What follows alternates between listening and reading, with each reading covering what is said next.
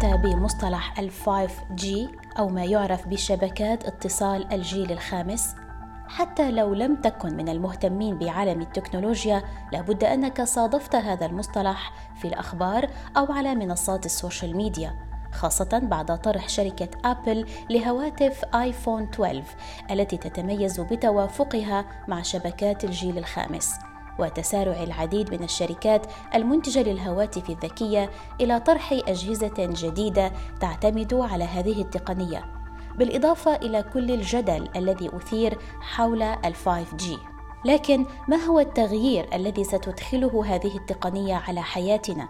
وما هي أبرز مزايا شبكات 5G؟ وكيف تعمل الهوائيات الخاصة بهذه التكنولوجيا المحدثة؟ وكم من الوقت يتعين علينا الانتظار حتى تصبح هذه الشبكات متاحة للجميع. وما هو التأثير الصحي لشبكات الجيل الخامس 5G وهل يعني هذا نهاية الجيل الرابع 4G في هذه الحلقة من بودكاست في 20 دقيقة سنشرح لكم أكثر عن تقنية الجيل الخامس أو 5G وسنحاول الإجابة على كل هذه الأسئلة. أهلا بكم. تمثل شبكات 5G الجيل القادم من شبكات الاتصال بالإنترنت وستوفر هذه التقنية نطاقا تردديا عاليا للغاية بالإضافة إلى اتصالات أكثر موثوقية للهواتف الذكية والأجهزة الأخرى. كما ستقدم هذه التقنية العديد من المزايا والقدرات غير المسبوقة خاصة أنها تعد بسرعة فائقة وتغطية كبيرة للشبكات اللاسلكية. شبكات اتصال الجيل الخامس ستكون أسرع من سابقتها 4G بمئة مرة على الأقل وقد تصل إلى ألف مرة. بما سيسمح لنا بتنزيل الأفلام عالية الدقة خلال ثوان معدودة. إذ تصل السرعة الجديدة لهذه الشبكة إلى 4.5 جيجا بايت في الثانية الواحدة. في الوقت الذي تبلغ فيه الكفاءة القصوى لشبكات الجيل الرابع نحو 600 ميجا بايت في الثانية. تم تصميم شبكات الجيل الخامس 5G في الأساس لتواكب التطور التكنولوجي الحالي في عالم تعتمد فيه مليارات الأجهزة على اتصال إنترنت ثابت. وأتيحت أول مجموعة من الهواتف المحمولة التي تدعم شبكة 5G في أوروبا في أيلول سبتمبر من العام الماضي. كما تم استكمال البنية التحتية الأولى للشبكة في العديد من البلدان. ويؤكد الخبراء أن الجيل الخامس 5G سيسمح للأجهزة بمعالجة حجم هائل من البيانات بأقل قدر من التأخير، كما سيعزز الذكاء الاصطناعي والحوسبة السحابية أو ال cloud computing. وبمرور الوقت سيتأثر النشاط الاقتصادي بأكمله بالبنية التحتية 5G مما سيسرع التحول الرقمي للشركات واعتماد قطاعات كثيرة على التقنية الجديدة وبالتالي الثورة الصناعية الرابعة. ضيفنا عامر مظلوم الأخصائي بإدارة البيانات يخبرنا المزيد. ما هي شبكات اتصال الجيل الخامس؟ شبكات اتصال الجيل الخامس بكل بساطة هي تقنية لاسلكية تنقل البيانات من أبراج الخليوية للهواتف والأجهزة الأخرى بسرعات أكثر بكثير من التي نملكها اليوم حتى نشرح أكثر ونتعرف عليها كيف هي ساعدت بالتغيير على الحياة والأعمال. خلينا ناخذ فكرة عن أجيال شبكات الاتصال المختلفة كيف تطورت مع الوقت؟ وبعدين نتعرف على شبكات الاتصال الجيل الخامس خلينا نبدأ بالجيل الأول. كان بيستخدم اتصال صوتي من نوع أنالوج أو في نقول غير رقمي الجيل الثاني كان الاتصال الصوتي وأيضا نستطيع من خلاله إرسال رسائل نصية وبذلك تحولت الاتصالات إلى رقمية بعد ما كانت غير رقمية. الجيل الثالث بدأت الاتصالات ترسل معلومات رقمية أكثر وأصبحت ترسل معلومات الإنترنت صور videos ولكن كانت السرعة بطيئة جدا ولا زالت طبعا. أصبحت سرعة اتصال 2 ميجا بت في الثانية للأجسام الثابتة وسرعة 384 كيلو بت في الثانية للأجسام المتحركة. يعني إذا كنت بالسيارة طبعا سرعة الإنترنت تبعك حتكون أبطأ. الجيل الرابع هون بلشت سرعة الإنترنت تصبح كبيرة بالمقارنة مع آه، شبكات الجيل السابقة. كان المفروض طبعا تصل السرعات إلى 1 جيجا بت بالثانية لكن حقيقة ما وصلت لهي الدرجة. آه، طورت التقنية ووصلت سرعات أكبر. طبعا الجيل الخامس متوقع أن تصل فيه السرعات إلى 20 جيجا بت في الثانية. يعني بتخيل تتخيل إذا أنت قاعد بدك تشوف فيلم أو مسلسل كانوا بيأخذ مثلا ساعة حتى نزله من شبكات ال four G هلا صار بياخذ معك ثواني. آه، اثنين الشبكة بتتحمل أعداد أكبر من المستخدمين بكثير من شبكات ال four G نحن بنعرف كل ما زاد عدد الناس اللي بيتصلوا على الشبكة بتنخفض السرعة. بشبكات الجيل الخامس وهذا نتميز طبعا. شبكات الجيل الخامس انه توفر سرعات كبيرة مع إمكانية تغطية عدد أكبر من الناس مساحة الكيلومتر المربع. آه كثير مهم طبعا هي سرعة تجاوب الخدمة. اللي هي حتكون 1 ميلي سكند يعني جزء من ألف من من الثانية بينما سرعة استجابة الجيل الرابع كانت هي 100 millisecond يعني سرعة آه، استجابة الجيل الخامس أسرع ب 100 مرة. شو يعني هي سرعة الاستجابة وشو الفوائد منها؟ سرعة الاستجابة مهمة بكثير آه، بالسيارات ذاتية القيادة بإنترنت الأشياء ال Internet of Things اللي هي بتتصل أجهزة مختلفة بتتصل بإنترنت بتقوم بوظائف معينة آه، تتحدث مع بعضها بتشوفوا ممكن أجهزة المطبخ السيارات كلها can talk to each other اثنين آه، آه، تطبيقات الواقع المعزز حتكبر حتكون التفاعلات بداخلها لحظية. لا ننسى الدور على الطب كيف حيتحسن حيساعد الأطباء بمجالات جدا كبيرة. منذ عام 2016 اعتمد الاتحاد الأوروبي خطة العمل الخاصة به لتطبيق التقنية الجديدة وذلك بهدف إطلاق خدمات الجيل الخامس في جميع الدول الأعضاء البالغ عددها 28 دولة بحلول نهاية العام الجاري. وبحلول عام 2025 سيتم ضمان التغطية دون انقطاع في جميع المناطق الحضرية وعلى طول المناطق الرئيسية. وتشير التقارير إلى أن الاتحاد الأوروبي أنفق بين عامي 2014 و 2020 700 مليون يورو على تكنولوجيا 5G في حين استثمر القطاع الخاص أكثر من ثلاثة مليارات يورو. ووفقا لتحليل أجراه النظام العالمي لرابطة الهواتف المحمولة فإنه بحلول عام 2025 سيستخدم واحد من كل ثلاثة أشخاص شبكات الجيل الخامس.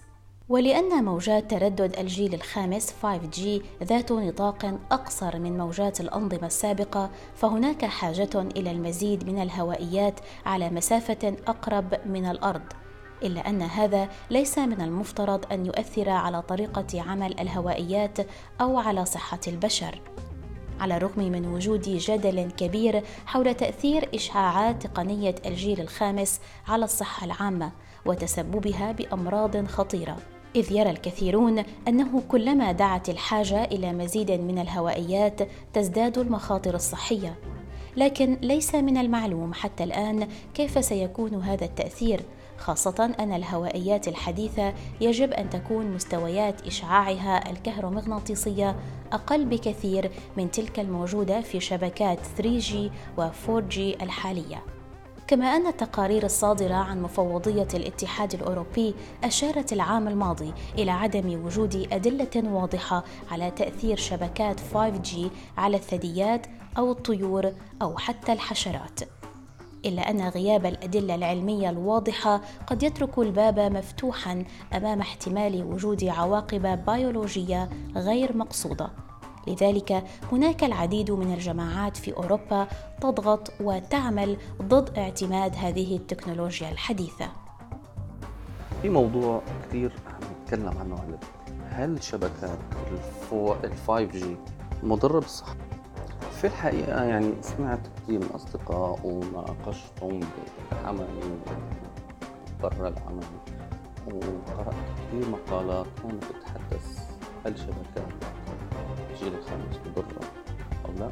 حتى إنه في بعض وصف إنه في مخاوف من الموجات الكهرومغناطيسية بسبب السرطان بصراحة ما في مرجع أو بحث علمي بأي تلك المخاوف مين وإذا كان في هناك بحث بأي تلك فمحتمل أنكم تلاقوا آلاف الأبحاث اللي بتنفي تلك المخاوف طيب ليش هذا الجدل والخوف اللي صاير؟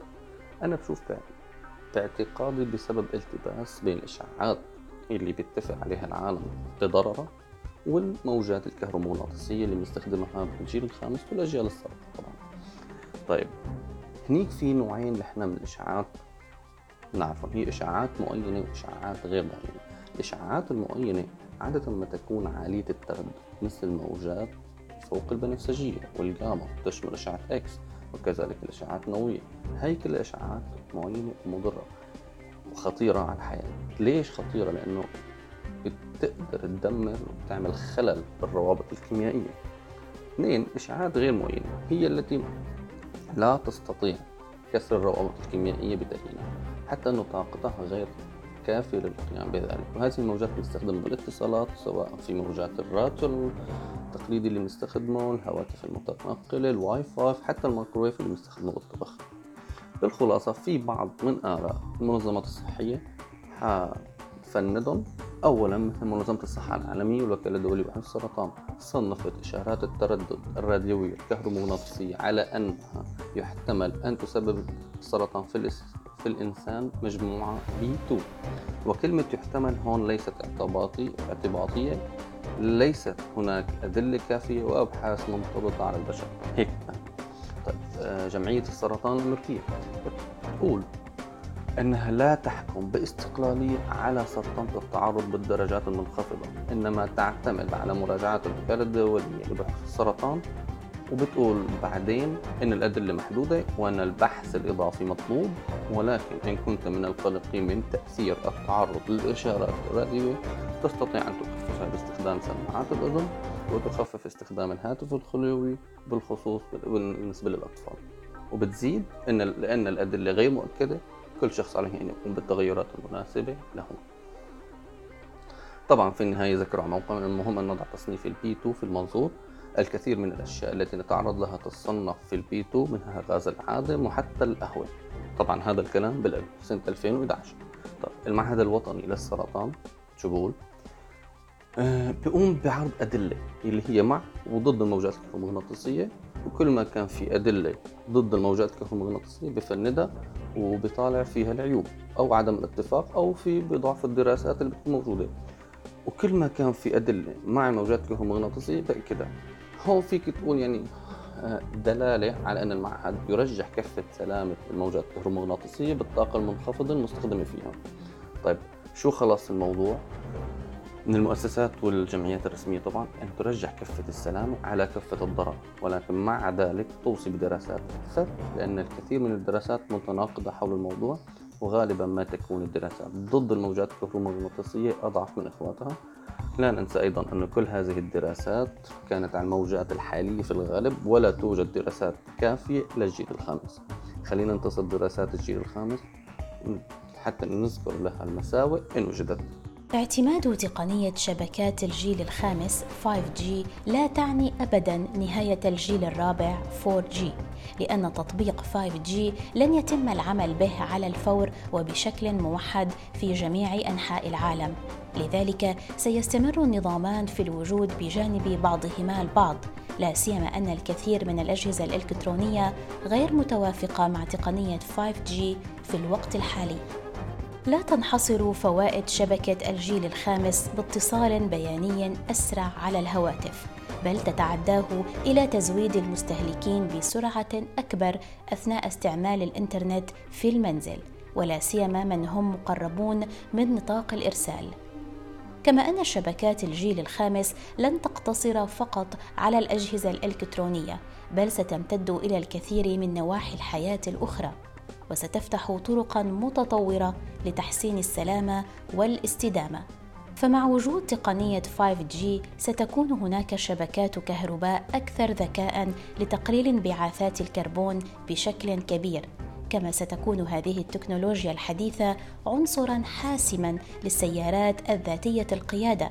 التي تحتاج إلى كم كبير من البيانات للتحرك على الطرقات والتواصل بين بعضها البعض وقراءة الخرائط لحظة بلحظة. بالإضافة إلى تفاصيل الطرقات وحتى في البنى التحتية الذكية التي قد تتيح التواصل بين إشارات السير في المدينة.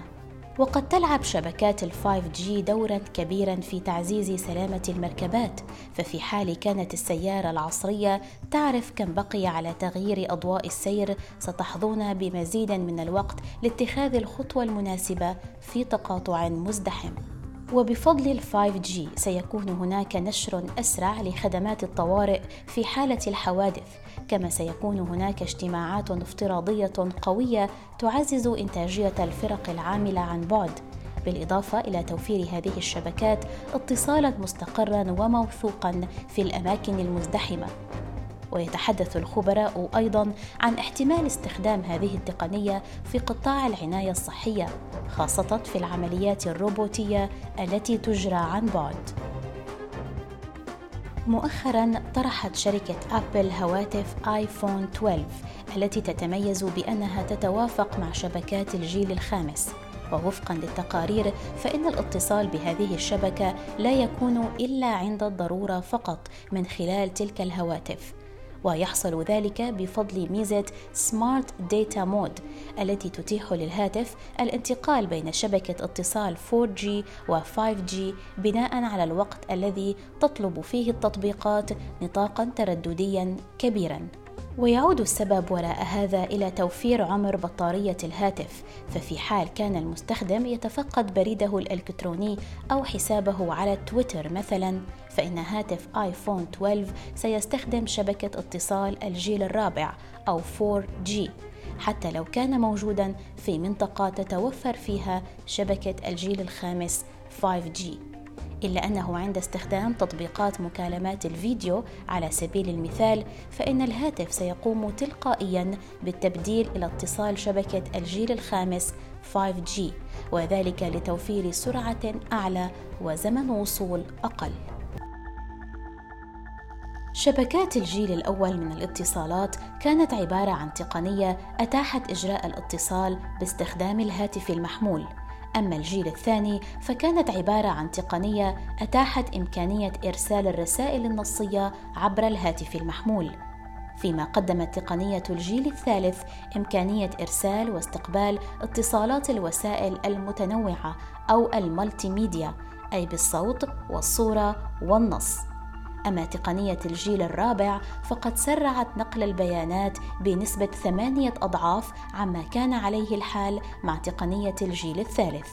وفيما يخص تقنية الجيل الخامس فإنه من المتوقع لها أن تمنح إمكانية تنزيل بيانات بسرعة تفوق سرعة الجيل الرابع بمئتي مرة أي أنها قادرة على تنزيل بيانات بحجم 1 جيجا بايت في الثانية الواحدة شبكات اتصال الجيل الخامس ليست واحدة إذ تختلف أنواع اتصالات ال 5G بحسب الجزء المستخدم فيها من الطيف الراديوي. فيستخدم النطاق المنخفض ترددات 600 و 800 و 900 ميجا هرتز وتبلغ سرعته القصوى أثناء التحميل 100 ميجا بايت في الثانية. ويستخدم النطاق المتوسط ترددات تتراوح بين 2.5 جيجا هرتز و 4.2 جيجا هرتز وتصل ذروة سرعته إلى 1 جيجا بايت في الثانية. أما النطاق العالي فيستخدم ترددات متعددة تتراوح بين 24 جيجا هرتز و 47 جيجا هرتز وينتج سرعات قصوى تصل إلى 10 جيجا بايت في الثانية. النطاق الأول هو الأقل سرعة ولكن إرساله ينتقل لمسافة أبعد ويخترق الأبنية بنجاح. أما النطاقات المرتفعة فهي الأسرع طبعاً لكن إرسالها لا ينتقل لمسافة بعيدة أي أنها تتطلب كثافة أعلى في البرج لتزودنا بتغطية جيدة فضلاً عن أنها لا تخترق الأبنية بالدرجة المطلوبة. أما النطاق المتوسط فيمكن اعتباره حلا مقبولا إذ إنه يقدم مزيجا مرضيا من السرعة والمسافة واختراق الأبنية. لا شك أن شبكات الجيل الخامس 5G ستغير حياتنا بشكل كبير. ربما تكون معالم هذا التغيير غير واضحة جدا خلال السنة أو السنتين المقبلتين. لكن بكل تأكيد سيكون التغيير مؤثرا وكبيرا. وبعد خمس أو عشر سنوات قد ننسى أننا استخدمنا اتصالا سلكيا بالإنترنت في يوم من الأيام. كانت هذه حلقة اليوم من بودكاست في عشرين دقيقة. حاولنا فيها أن نقدم شرحا لتقنيات الجيل الخامس للاتصالات 5G ولمزاياها والمخاوف التي تتعلق بها. شكرا لكم على الاستماع إلينا ونلتقي في حلقة جديدة على راديو الآن. إلى اللقاء.